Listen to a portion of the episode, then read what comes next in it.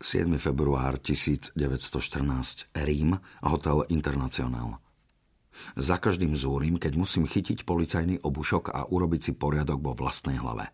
Fakty napravo, myšlienky naľavo, nálady späť, uvoľnite cestu jeho veličenstvu vedomiu, ktoré sa sotva chce na svojich barlách. No musím to spraviť, lebo inak bude vzbúra, hluk, galimatiaš a chaos. Takže, zachovajte poriadok, páni fakty a dámy myšlienky, začínam. Noc, tma, vzduch je zdvorilý a teplý a čím si vonia. Topy ho s pôžitkom vdychuje, hovorí, že toto je Taliansko. Náš expres sa už blíži k Rímu, hovieme si na mekých sedadlách, keď tu zrazu tresk a všetko letí do čerta. Vlak sa zbláznil a vykolajil sa. Nie som nejaký hrdina. Priznám sa bez mučenia, že sa ma zmocnila hrôza a takmer som omdlel. Elektrické svetlo zhaslo a keď som sa s námahou vyhrabal z akéhosi tmavého kúta, kam ma to odhodilo, úplne som zabudol, kde sú dvere. Všade steny, kúty, čo si ma bodá, hádže sa a mlčky lezie na mňa. Všade tma.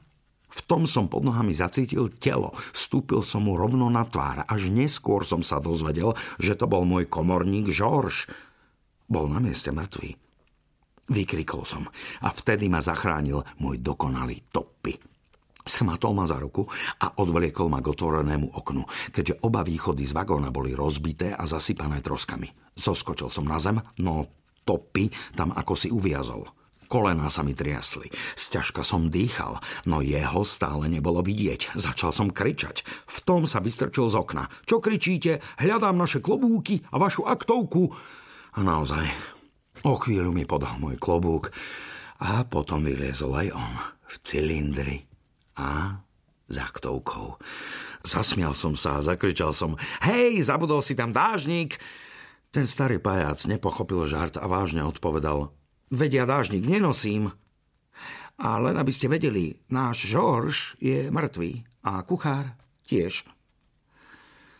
Tak tá mrcina, čo necítila, keď jej šliapli na tvár, bol náš Žorž? Opäť ma zachvátil strach a v tom som začul stony, divé výkriky, jačanie a vreskot, všetky hlasy, akými vrieska hrdina, keď ho niečo rozdrví. Predtým som bol ako hluchý a nič som nepočul. Vagóny sa vznietili. Vyšľahli plamene, ranení začali kričať ešte väčšmi. Nečakal som, kým oheň dorazí až ku mne a v pominutí mysle som sa pustil bežať do poľa. To boli dostihy. Našťastie, mierne kopce rímskej kampánie sa na tento šport veľmi hodia a vysvetlo, že nie som najhorší bežec. Keď som sa zadýchčaný zvalil na akýsi kopček, už nebolo nič vidieť ani počuť. Len niekde ďaleko vzadu dupotal topy, ktorý zaostal. Ale to srdce... Čo je to len za strašná vec? Tak mi stúplo do hrdla, že by som ho háda mohol aj vypľuť. Krčovito som lápal po vzduchu. Pritisol som sa tvárou k zemi, bola chladná, tvrdá a pokojná a v tej chvíli sa mi zapáčila.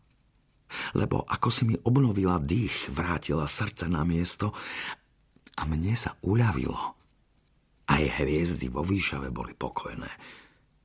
Ale prečo by sa mali znepokojovať? Ich sa to netýka. Svietia si a veselia sa na svojom väčšnom bále.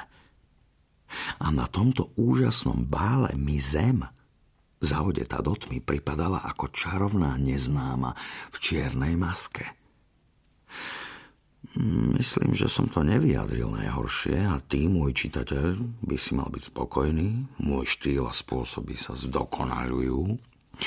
Poboskal som Topyho na zátylok. Tých, ktorých mám rád, boskávam na zátylok. A povedal som, veľmi dobre si sa počlovačil topy, uznávam ťa. Ale čo budeme robiť ďalej? Tam tá záplava svetiel. Je Rím? Je to dosť ďaleko. Áno, Rím, potvrdil Toppy a zdvihol ruku.